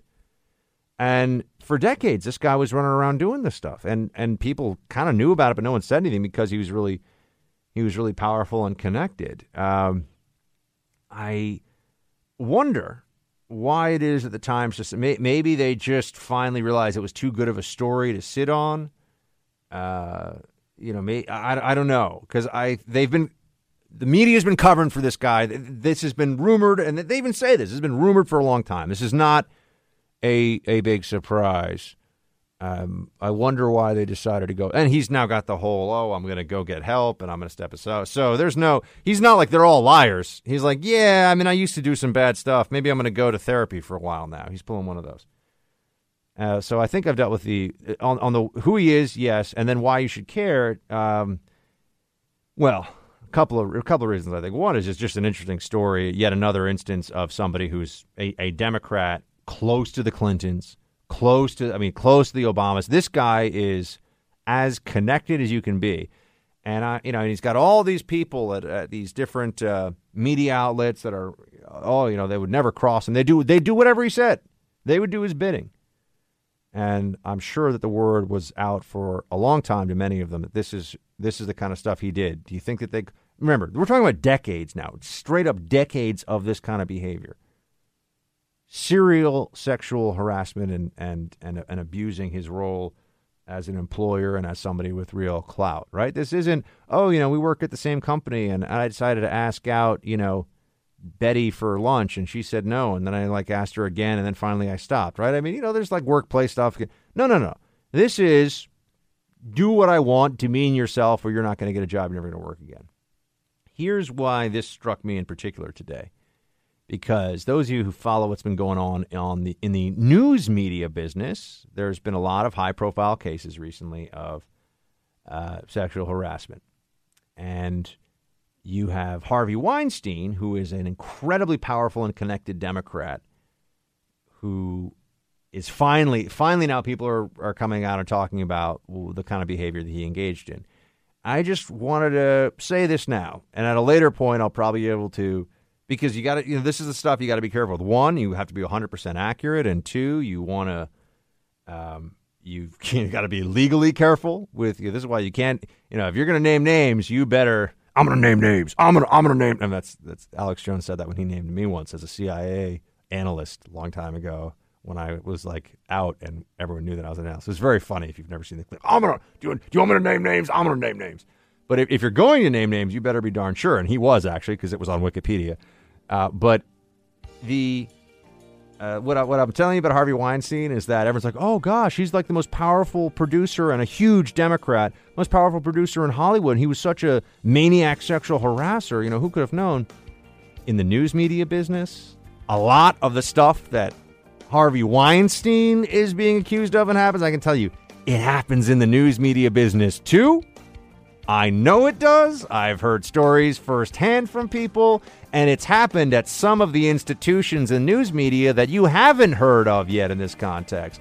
Democrat leaning, left wing media organizations, and it's getting covered up. And I just wonder when that dam is going to break and people are going to find out that some of the big, oh gosh, how could this happen at this other place? It's happening all over the place. You are now entering the Freedom Hut Tactical Operations Center. All sensitive programs must be kept strictly need to know. They're clear. Team Buck is cleared. Roger that. And ready for the Buck Brief. Three elite U.S. troops were killed in action yesterday in the African country of Niger. Um, they were part of a training mission. Uh, the Pentagon has not confirmed all of this yet, but this is what's being reported in the Washington Post and elsewhere. They were part of a training mission and a counterterrorism mission in Niger, and it's believed that they are uh, members of the elite U.S. Army Special Forces. Uh, these were Green Berets. They were lured into an ambush and attacked. Uh, three were killed. I believe two were wounded, according to the Washington Post here. Uh, this is a reminder of many things. First of all, we have soldiers, uh, we have Americans in uniform in harm's way in places that we often don't think of, and in many cases, we don't even know about their presence there. In Niger, their presence is known, uh, but there are other places where it's not even reported, and there are risks being taken, and we can lose uh, soldiers. We can have soldiers killed in action in countries that are not Iraq, Afghanistan, Syria.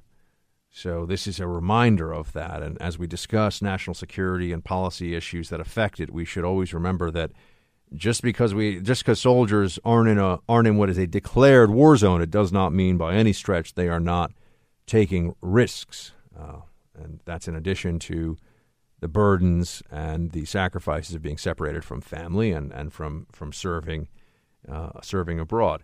So uh, he, I wanted to take a little bit of time to go over what's happening in Niger. Um, this is an area of the world that actually I know uh, pretty well, and one day perhaps I'll be able to get into, although maybe we'll see, get into why that is. Uh, I can say right now, or just give you some of the background on this.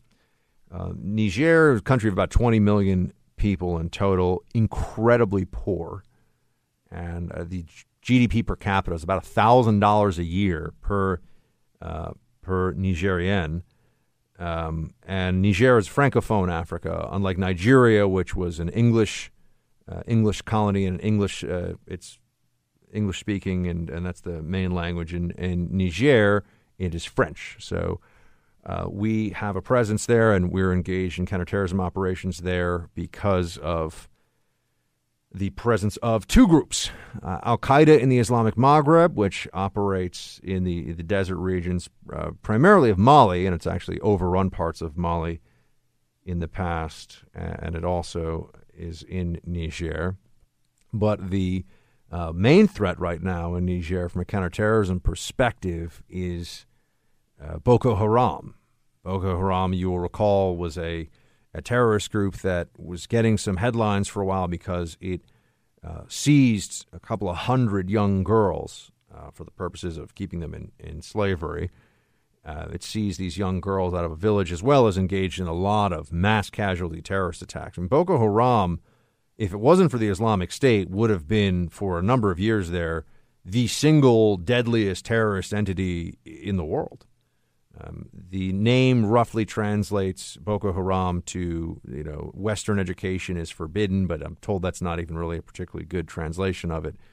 Uh, they are uh, based out of Nigeria, but because of Nigerian uh, military campaigns against them, they've been pushed out and across the border into neighboring Niger and uh, into uh, Chad, and you know we're working with the Chadian uh, Chadian government as well on these counterterrorism issues, and you know this is a, a part of the world that is just off the radar and forgotten, but when you start to think about the prospect of a terrorist group that can operate relatively freely in this region because it's vast. I mean, the, the distances you're talking about here, when you're looking at at uh, Mali and Niger, and I mean, Nigeria is one of the most populous countries in the world. Uh, I mean, it's not in the top ten, but you're talking about 140 million people certainly the most populous country in uh, in Africa. So, I mean, Nigeria has a, a, huge population, and it's split between now Niger is next door and different, much more sparsely populated, largely desert. Um, but the spill, what happens in Nigeria affects very directly what happens in Niger, and and the the conflict in Niger, the conflicts with different terrorist groups uh, are affected very much by uh, Nigeria next door. So, I mean, Nigeria is split. Uh, Niger is just to the north of Nigeria, and Mali is to the west of Niger. Um, but Nigeria is split between Muslim and Christian, and the clashes that ha- almost 50 50, by the way, and, and, the clashes that have been happening there for a long time are. Uh, are really brutal. I mean, you have 10 year old suicide bombers being deployed by jihadists in 10 year old suicide bomber girls deployed by jihadists, in, and even younger, I think, actually. Uh, so there's a spillover effect when you're when the security forces in Nigeria become uh, strong enough and are capable enough, they'll push. They they have been pushing Boko Haram out, but Boko Haram gets it, it, it's it they squirt, if you will. That's the term when people you know get away from the uh, objective. I mean, they they get pushed over into nearby Niger, uh, and that's why we have a counterterrorism concern there. That's why we are trying to work with the Nigerian government, and we just lost a few uh, reportedly special forces, but we lost three U.S. soldiers in in Niger. So all these counterterrorism missions, whether we're talking about the the Philippines or sub-Saharan Africa or all these places all over the world where we have our people carrying arms and in uniform, uh, or just carrying arms for their country, uh, they're taking risks. And when we talk about where we should be partnering and where we should have a presence,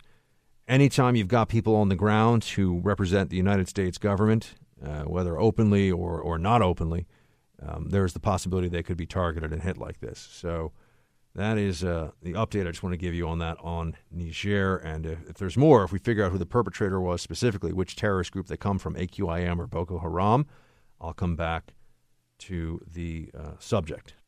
The president has, as he said, made a decision on this, and he'll make that announcement at the appropriate time.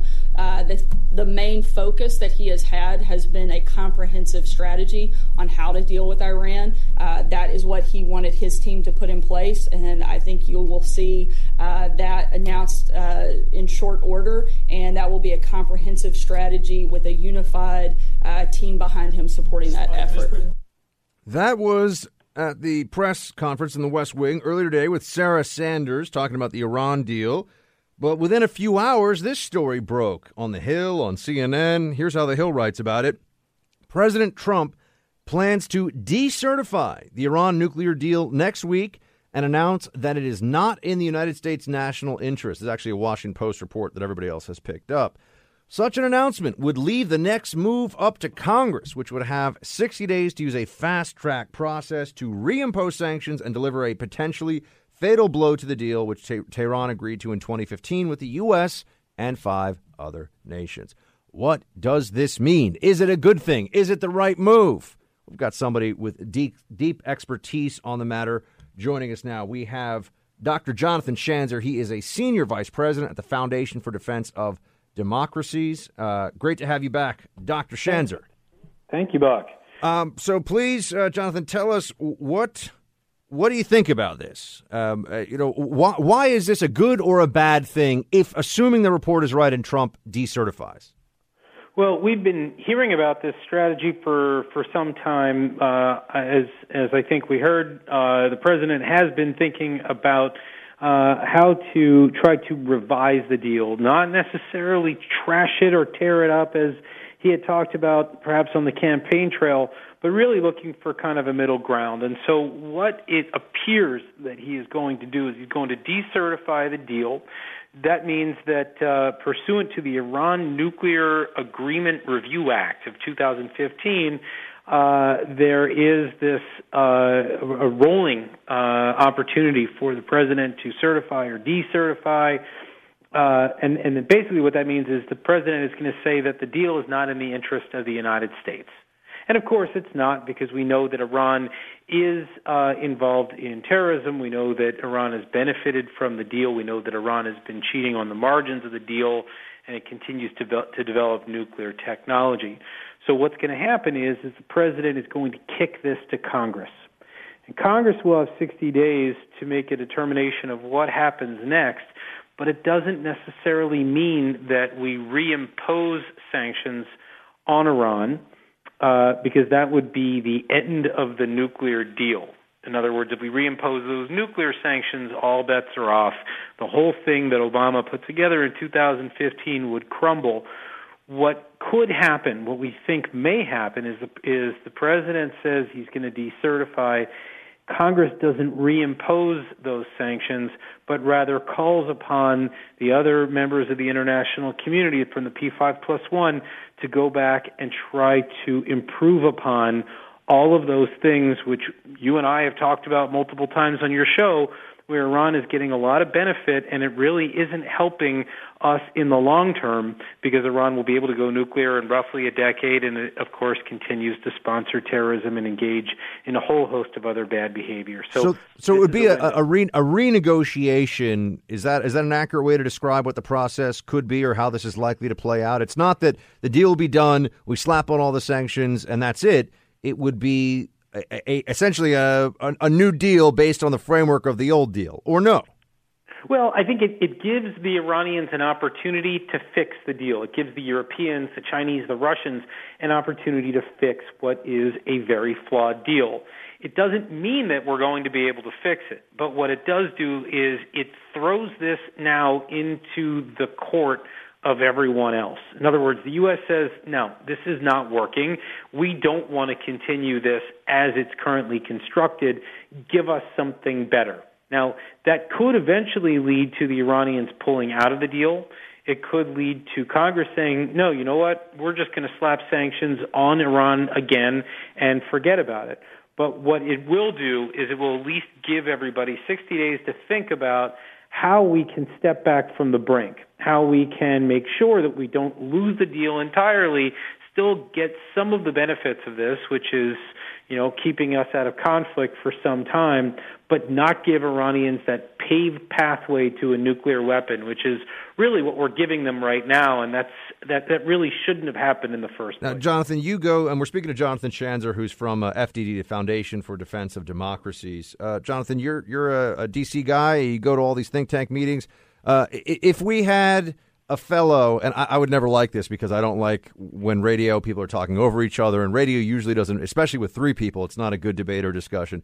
Uh, but if I pick, and you probably have a bunch of names in your head, if I pick somebody from Brookings or even a, a more uh, more left leaning think tank on this issue, if, if I found you a former Obama administration official who w- was going to defend the deal as it is. Could you just tell us what what would be their how do they defend it, and then how do, how do you approach the rejoinder to that? What's your response?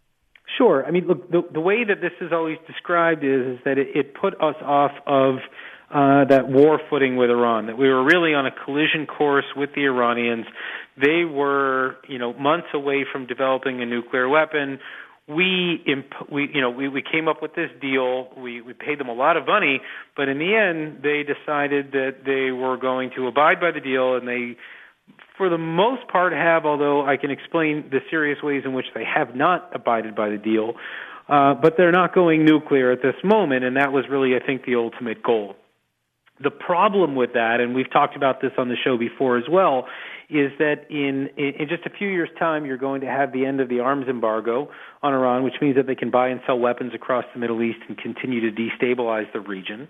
You're going to have, in about six years' time, the end of the ballistic missile ban, which means that Iran's going to be able to really uh, work on that delivery system for a nuclear weapon, which is remarkable that this was even included as part of the deal.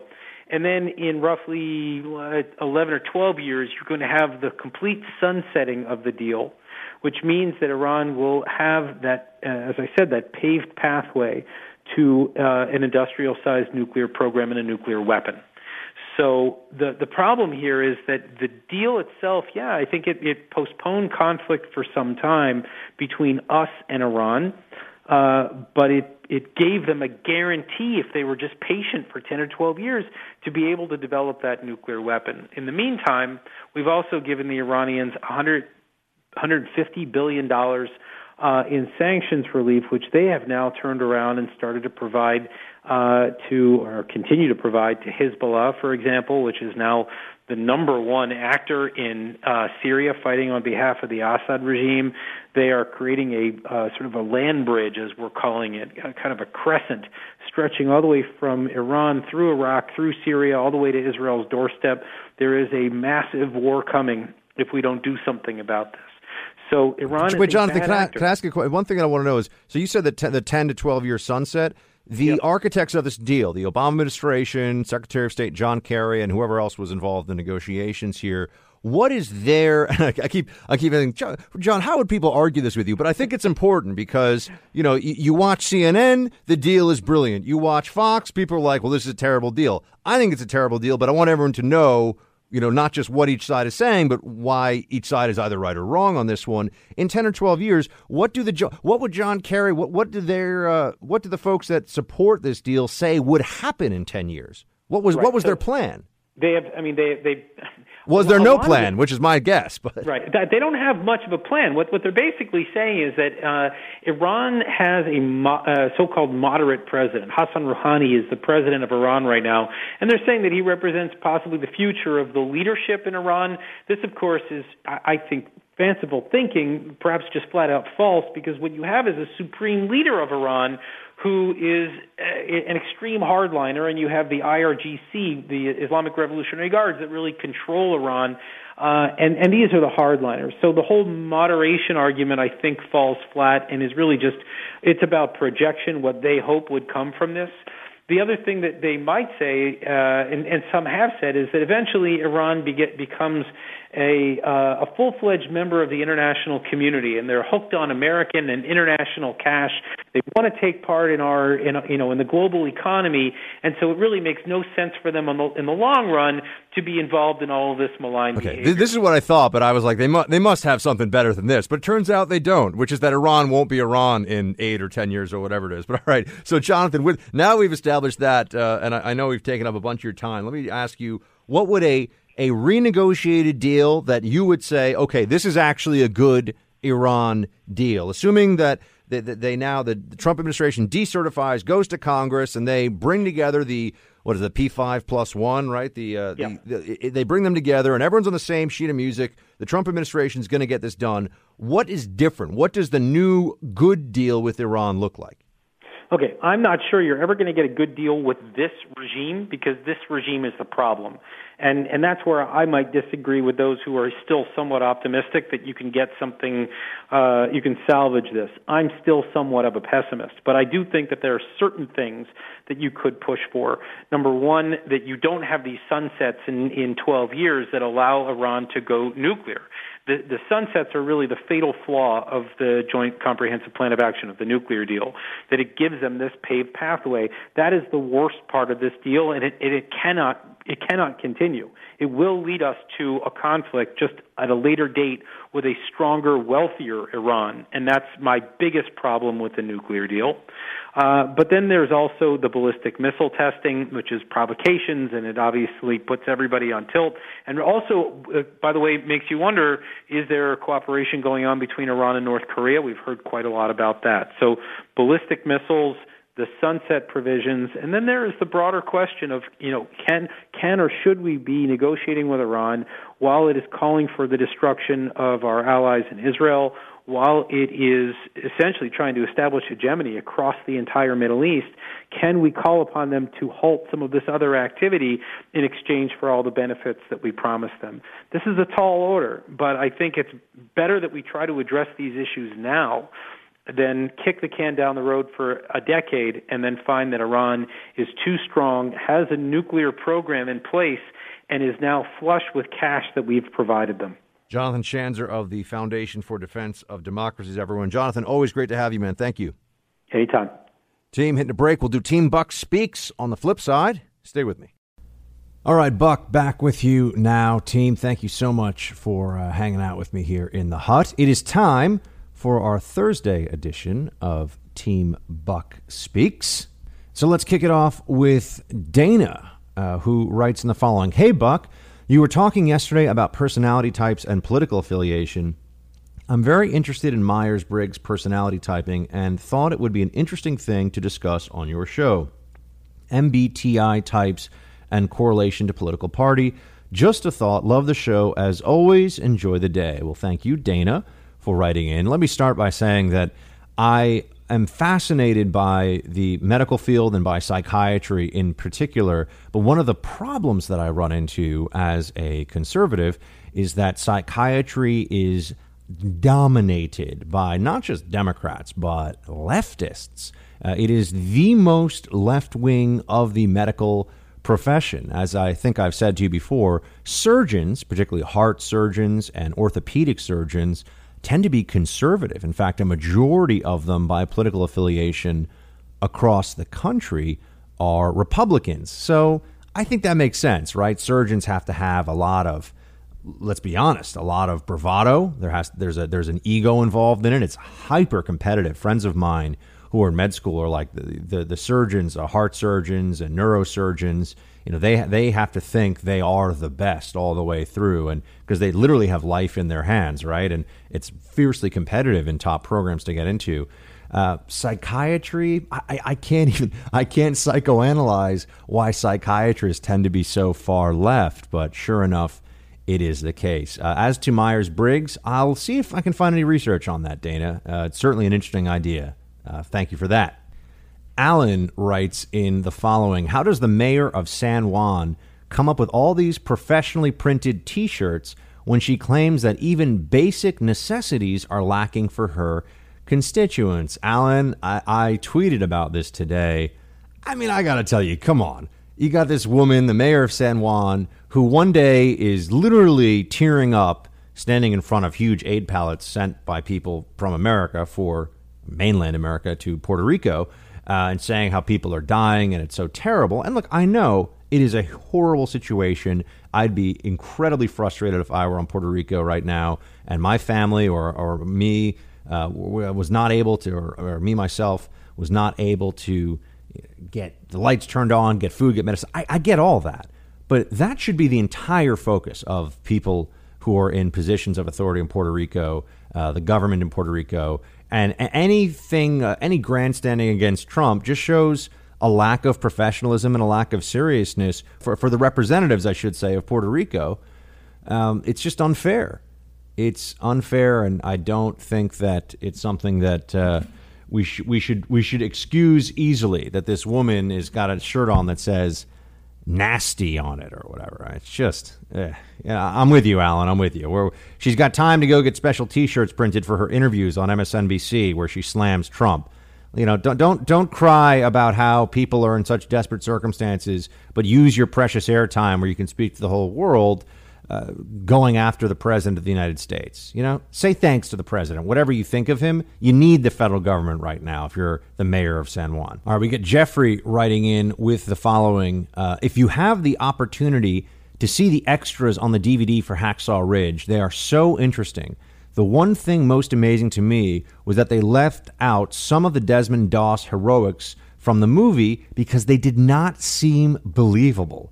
After seeing what he did accomplish, that is an incredible statement. Well, Jeffrey, I'm going to have to get my hands on that DVD and look at the extras and learn more about this this story. Hacksaw Ridge was the was the best movie I have seen in in best movie I've seen probably in, in a few years. I'd say. I mean, that's how good it was, and it was. I'm sorry, it was just way better than La La Land. La La Land was fine, and La La Land didn't even win. Moonlight won the Oscar, which I know the Oscars. Who really cares, right? But it's just amazing. It wasn't even close. It was uh, Hacksaw Ridge is a great. If those of you listening, I'm telling you, it's a really powerful, really well done movie. Uh, by the way, if you want to be included in Team Buck Speaks, facebook.com slash Buck Sexton. Please do like the page. We post stories throughout the day. They'll give you a little update on what we're going to be talking about on the show. And it's also a way for you to reach out to me and uh, Tyrone and Amy, the Freedom Hut squad here. So, uh, facebook.com slash Buck Sexton. Let's get to another message with Team Buck Speaks. Now, here I've got a member of Team Buck who asked that her uh, name and affiliation not be used. And as I said, all you have to do is specify, and I will respect your wishes, your, your either your privacy or your identity, whatever it may be. Uh, but I want to share the story. And so let's change her name to uh, Melinda.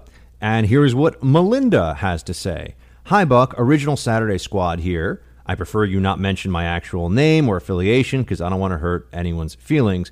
However, I want to share something with you that stopped me in my tracks. I volunteer as a sorority advisor at a university. Basically, my job is to teach uh, young women how to run an organization, keep them focused on values, and mitigate risk. In this role, I occasionally have contact with university administration. I received an email from a woman I had met. Under her signature was preferred pronouns she, her, hers. Now, this woman is obviously a woman. She's not androgynous. I was shocked for two reasons. First, I never thought that people did this sort of thing in real life. Second, that little line came across as a deeply intimate revelation. In a professional relationship, I don't really want to know about any person's struggle or non struggle with identity. The sad thing is, this administrator may not be bowing to the cultural Stasi, but she actually believes she has to share this information. Polite norms allow individuals to interact with strangers in a kind and considerate manner. We have surface relationships designed to accomplish individual and common goals.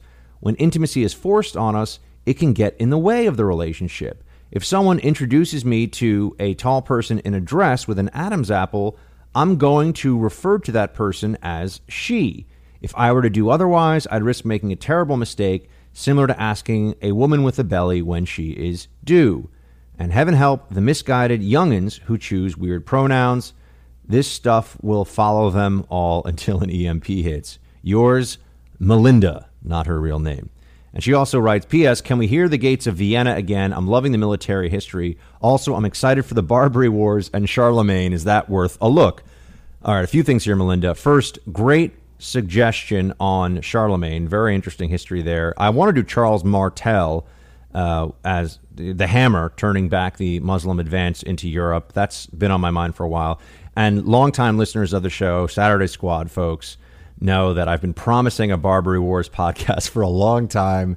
It's just a massive undertaking. And look, the bigger the podcast downloads get, the more time and effort and resources I can spend doing some of those really produced history specials. So, you know, you can vote by telling your friends to download the podcast. And if there's enough of that, well, then there'll be more produced history stuff. But on to your main point, Melinda uh, I would say that yeah, look, I understand this is where we're heading now. People are going to be sharing their their preferred pronouns, and I, I just it's uh, I, I wish we could all just decide to be adult and responsible and, and respectful to each other without these bizarre uh, social conventions that are getting changed all the time. And and also, I don't like being a party to someone's delusion and being forced to say things that are not true. That's where I want to be polite all the time, but I also don't like to be forced to say things that are false. So this is very difficult for me. I'll be the whole transgender versus politeness issue is, is a real one for me.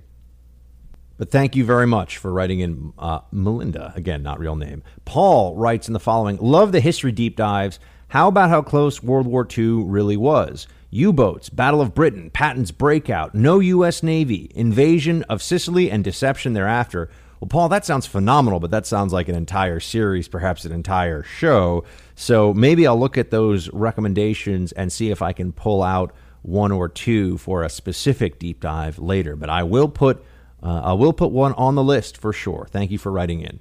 And we've got Michael, who uh, always makes sure that he keeps me in check and that no mistakes go uh, unnoticed on air. Michael is a longtime Freedom Hut listener. He writes in the following uh, Just listened to the sheriff again, and he said something of significance. Reporter asked if they knew something about. Uh, knew knew about something that happened to Paddock in October 2016. Didn't say what. Sheriff's eyes lit up, and he said they knew about it and were looking into it. Again, didn't say what, but you could tell he thought it might be important there's got to be something, Michael, and I I wish I could give more than just the vague. I'm with you that there's something going on here, but I don't have an answer. But your your point here, I'll go back and look. I'll go back and look at that press conference and see if I pick up what you were able to pick up. But thank you very much for writing in.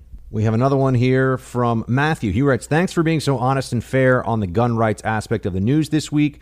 Thanks for mentioning Shaneen Allen's case when talking about current gun laws. Here is her t- uh, telling the tale of what happened. The speech was given last Saturday afternoon. I'll have to check this out.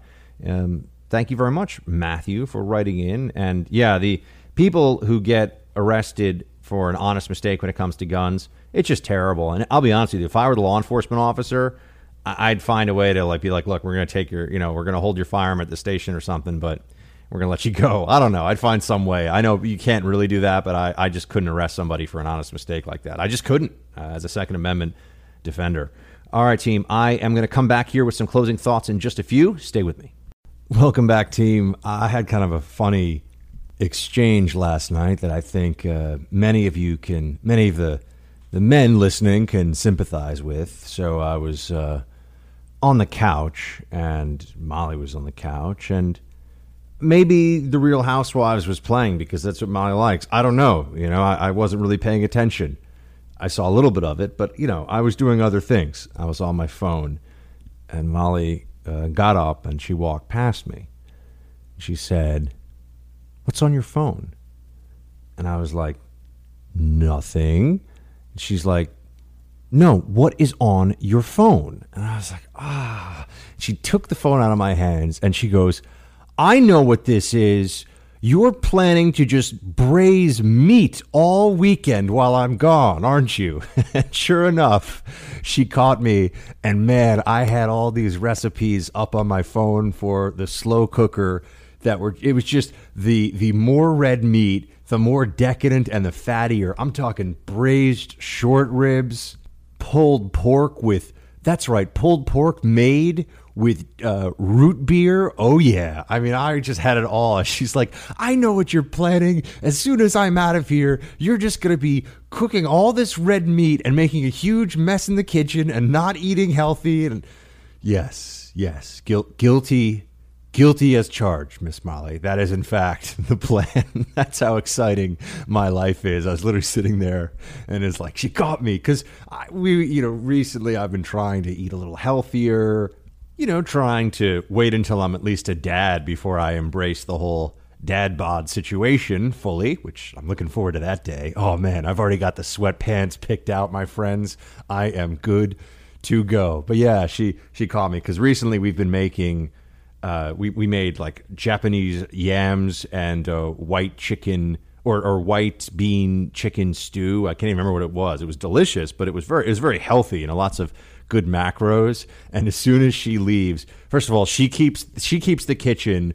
You could perform open heart surgery in my kitchen when Molly's around, and it would be fine. Uh, I'm a little more of the chef that's like, there's a mess here, there's a mess there. Les poissons, les poissons, hee hee hee, ha ha. I mean, I'm much more like freestyling, buck wild in, in the kitchen and and testing out the sauces, nibbling a little bit here and there. I'm just not I'm not rigid about keeping the kitchen super clean because I like to think of it like I'm an artiste, and sometimes the artiste gets messy. Meanwhile, when Molly's in charge, uh, y- you could you could eat off the floor, pick any kitchen surface, and it is is absolutely. I think it, it could probably qualify as sterilized.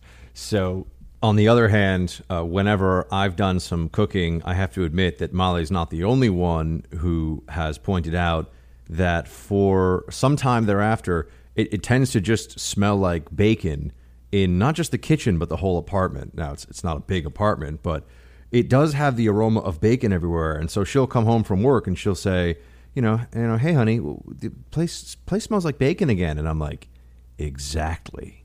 She's like, no, I don't think it should smell like bacon all the time. And I'm like, huh? Why not? What's wrong with that? I put bacon in my Brussels sprouts. I put bacon in my uh, on my burgers. I, I, I use bacon for all kinds of stuff. In fact, if I can spruce up some veggies with some bacon, I feel like that's just win-win for everybody, right?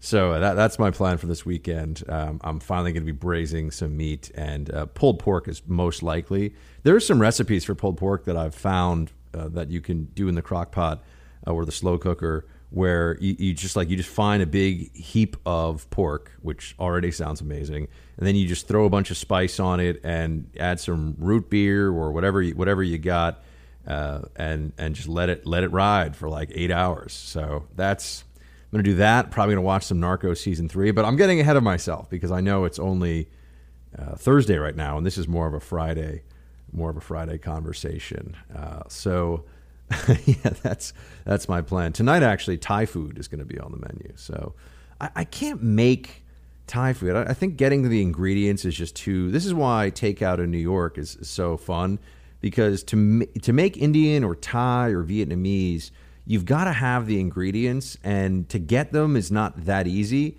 And if you only use them once, it's actually pretty expensive to do that cooking. So that at least that's my excuse. That's what I tell myself, so I can uh, you know sleep at night when I don't cook the stuff that is more adventurous. Um, but that's that's what I've got. That's what I got planned. Also, thinking that on Monday, uh, which is Columbus Day, isn't it? Um, I, I am I am not expecting to have Monday off from radio. I will be here with you in the Freedom Hut. So if you do have the day off, you have no excuse not to listen for the uh, full three hours of the show.